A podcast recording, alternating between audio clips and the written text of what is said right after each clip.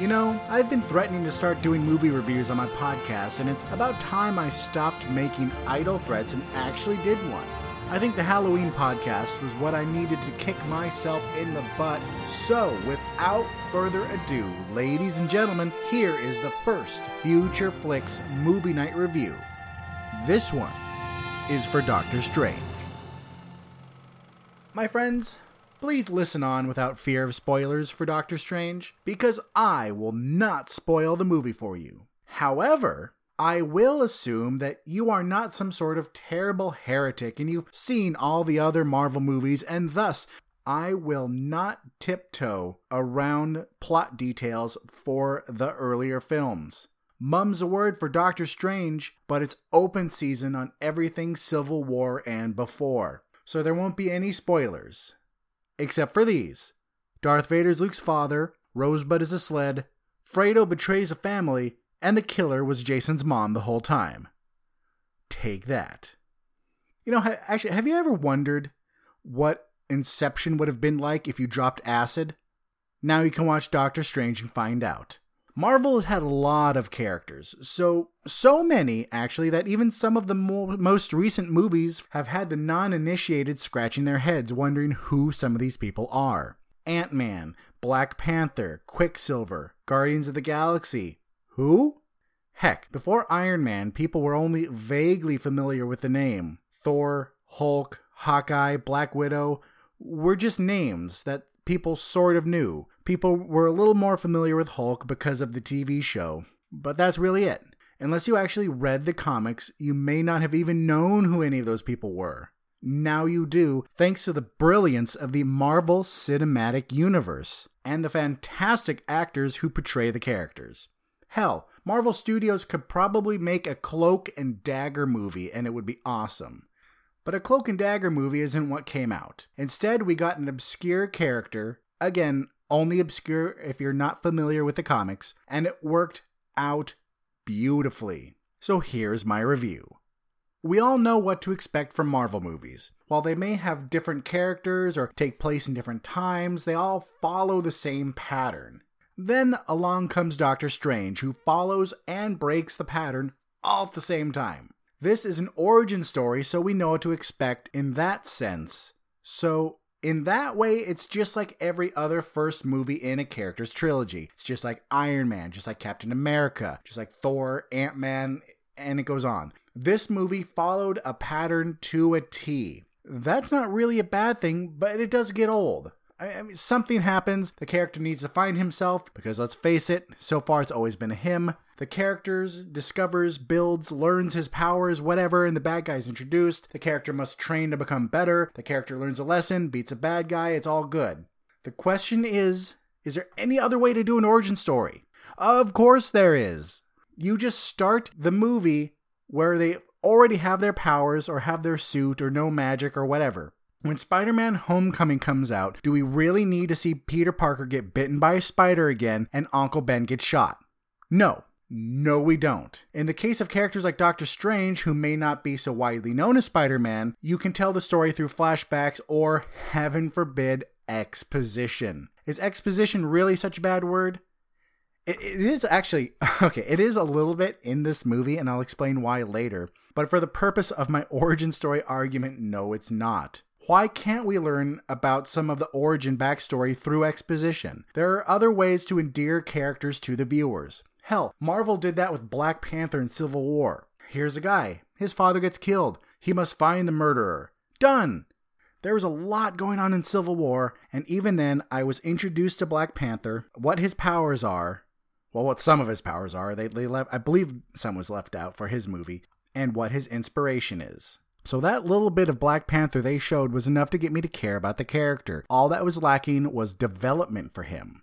But enough about origin story rants, uh, back to the movie. I did say that it was different from a Marvel movie just because of really the way it was presented. And I'll go over that when I talk about the CG, but I do want to touch a little on it now and say that thanks to the nature of Doctor Strange as a character, it stopped the movie from being a straight carbon copy of other origin stories with just a new hero. So that so that part was really good. I like that. You know what? Actually, let me talk about computer graphics now. You all know, especially if you read my movie reviews on somewhatnerdy.com, that I have a very specific set of rules regarding computer graphics in movies. This is a big budget blockbuster, so I'd have little patience for bad looking graphics. The good thing is, that wasn't a problem at all. Doctor Strange looked beautiful, and it was a CG heavy movie, so there was a lot of chance for it to go wrong, but it never did. I made that joke earlier about Inception, but it seems like the director Scott Derrickson, who had brought us Sinister, uh, Scott Derrickson had a major hard on, at least it seems like he did, for the 2010 Christopher Nolan film Inception, and he decided to take it one step further. It all could have gone horribly wrong if the right person wasn't in charge of graphics, but lucky for us, Marvel doesn't have their head up their ass like Michael Bay does, and so they did a great job. Okay, quick timeout. Pause. Timeout.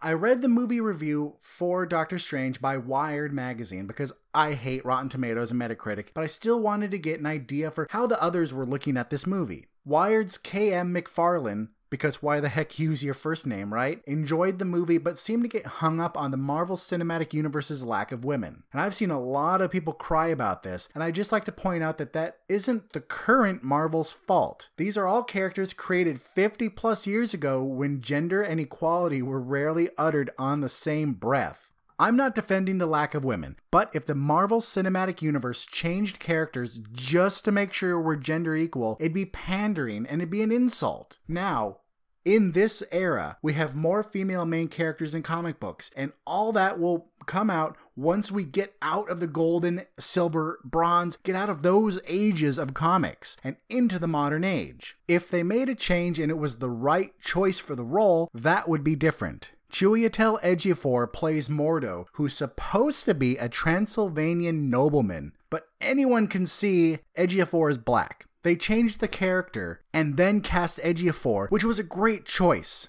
If they didn't change a character and kept Mordo the way he was or was originally in comics and still cast Ejiofor, it would have been a really bad choice, and even a great actor like him wouldn't, have been able to pull it off. But the character of Mordo was rewritten, and thus Chiwetel Ejiofor made sense for the casting. So in that case, the the ethnicity didn't matter. Mordo being some Transylvanian nobleman was no longer part of his character, so thus it didn't matter what ethnicity he was. So if they did the same thing, if they had changed another character, if they just switched that character around and then went, look, oh, there's this great female actor out there who has been killing it in movies. I think she'd do a great job in this in this role. That would have been different, and that would have been highly acceptable. So for all these people that cry about lack of lack of women in comic book movies, please just try and keep in mind that where this is coming from.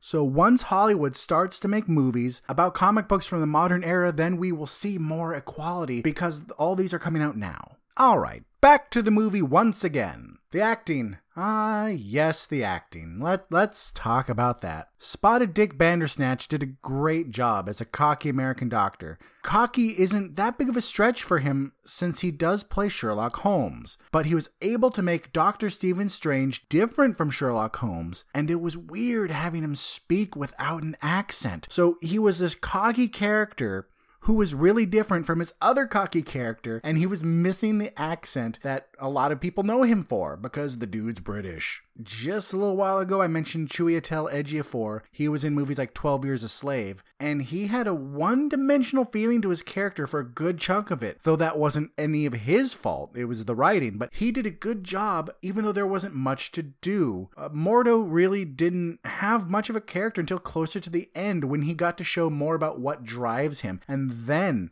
and only then did Chiwetel Ejiofor's ability really shine. Until then, he was just a, a guide and an assistant sort of dude, and that was really it. Tilda Swinton from the Chronicles of Narnia did a great job as the Ancient One, whose complexity I can't dive into because spoilers. But I do wish they would have fleshed out her character more. The Ancient One could have been so much better. But it seems like for a good portion of the movie, they were understandably focusing on Doctor Strange, but they could have also fleshed out other characters in that time too. So you could have been focusing on Doctor Strange, but have this other character go in and go, oh, hey, I can relate to you in this way because of this happens to me. Or, hey, by the way, did you ever notice how so and so acts like this? Or did you ever wonder why this happens with, with this other person? things that wouldn't have taken away from the growth of Doctor Strange, but would have planted the seeds of character development for other people. And that would have been really cool. Let's about let's talk about some things that aren't cool. Rachel McAdams is a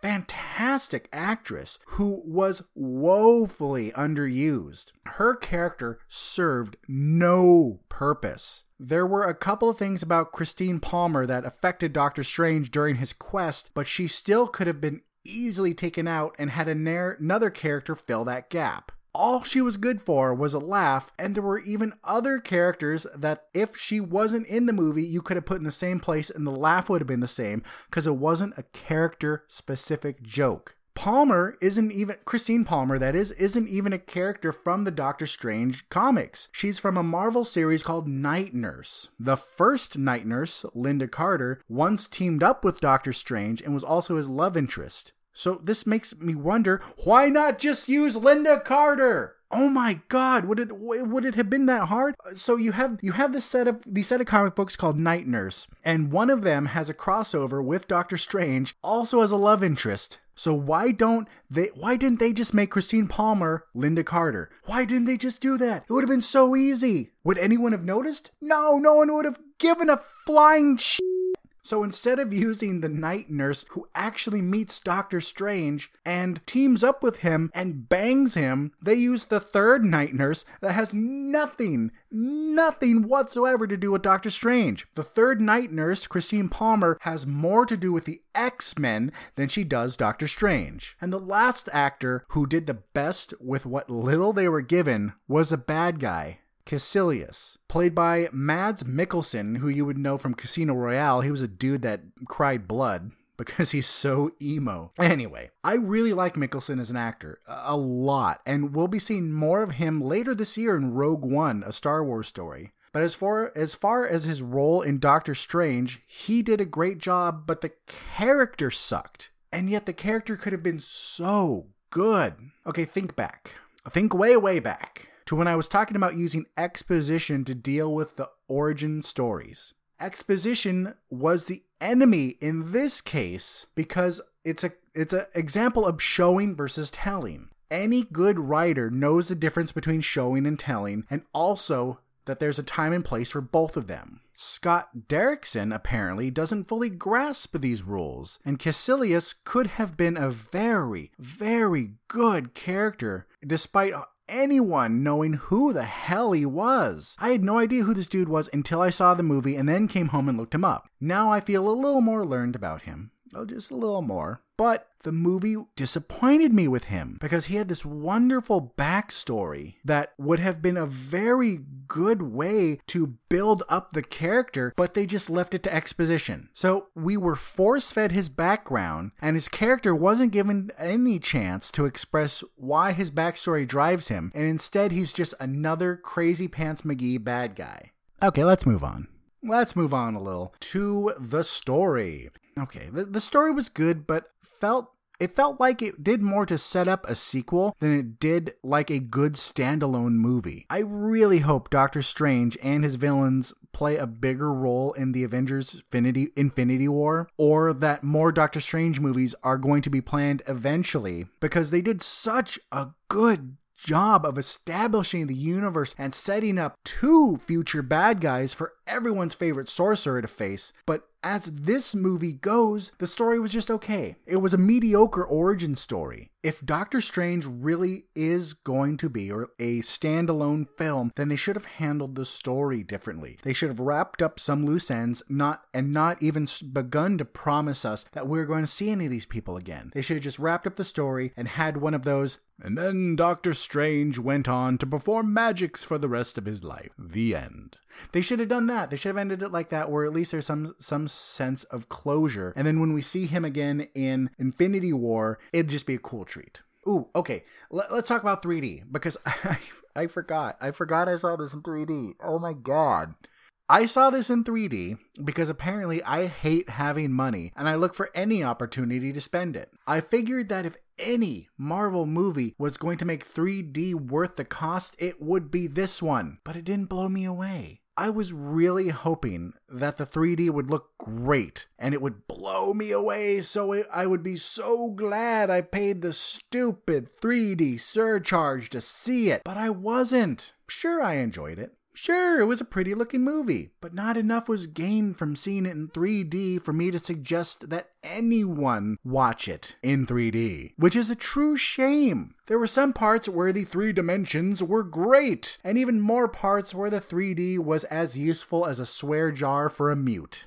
Alright, before I wrap this up and tell you my score, let me just say this if you're watching a Marvel movie, always stay until the very end. I can't believe I have to say this. I, I can't believe that I still see people walking out once the trailer uh, or once the credits start to roll. What are you people? Ill? Just sick in the head? A lot of times, there's a mid credit scene as well as a post credit stinger. So, about half the audience, once the credits started rolling, got up and left because they are just awful troglodytes and then everyone else except my friend and I left once the mid credit scene happened. So there were only two of us out of about 50 people that stayed to see the stinger. It's like everyone else in the theater was just some mouth breather who couldn't afford to spend their precious time sitting around to watch an extra scene. Always sit through the credits when it comes to Marvel movies because there's almost always something at the very end.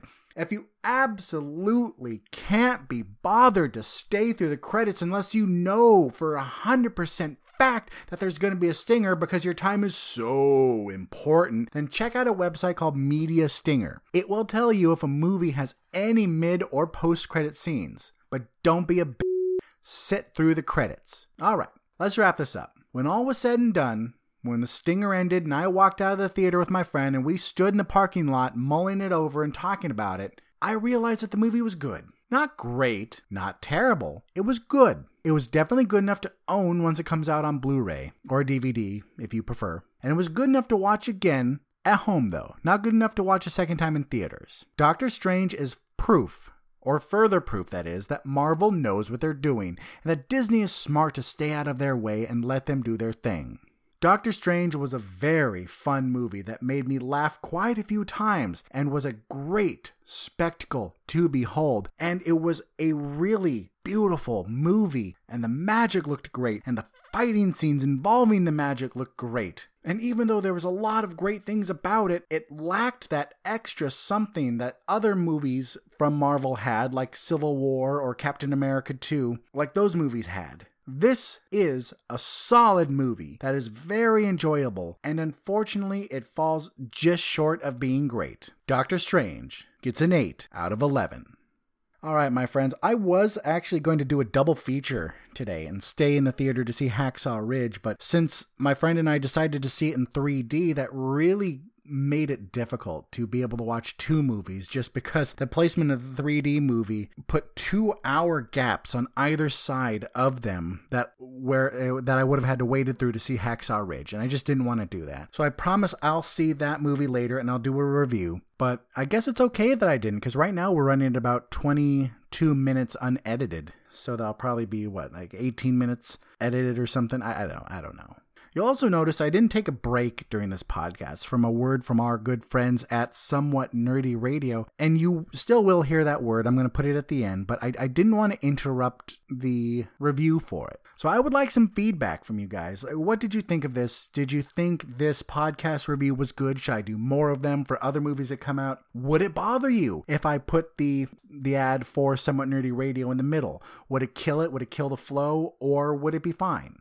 So please let me hear from you, and it's time for the housekeeping, ladies and gentlemen. As always, you can find me on iTunes, SoundCloud, Stitcher, and Spreaker, as well as any podcast listening app and the Somewhat Nerdy website. Do you need to reach me? Leave me a comment on Somewhat Nerdy or the Somewhat Nerdy Facebook page. Heck, leave a comment on SoundCloud. You can even hit me up on Twitter at BilliamSWN email me at billiamreviews at gmail.com. And be sure, be extra sure to check out the Somewhat Nerdy Radio and Nerds of the Square Circle podcasts also on the Somewhat Nerdy Radio Network. And also check out the Watch Your Mouth podcast is another project from our very own Critter. Don't forget to check out this somewhat nerdy site for all of our latest blogs and news. I am going to type down everything I wrote here, clean it up a bit so it makes more sense and post it as a review. So, should you also want to read what I said, check out that website.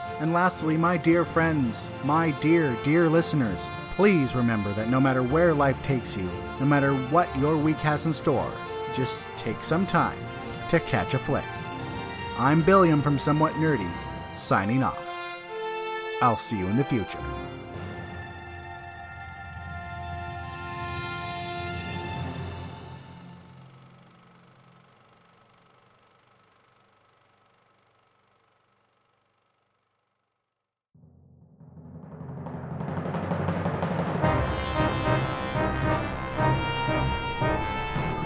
Imagine yourself on a journey with the Somewhat Nerdy Radio podcast crew as we travel through forgotten realms and far off galaxies.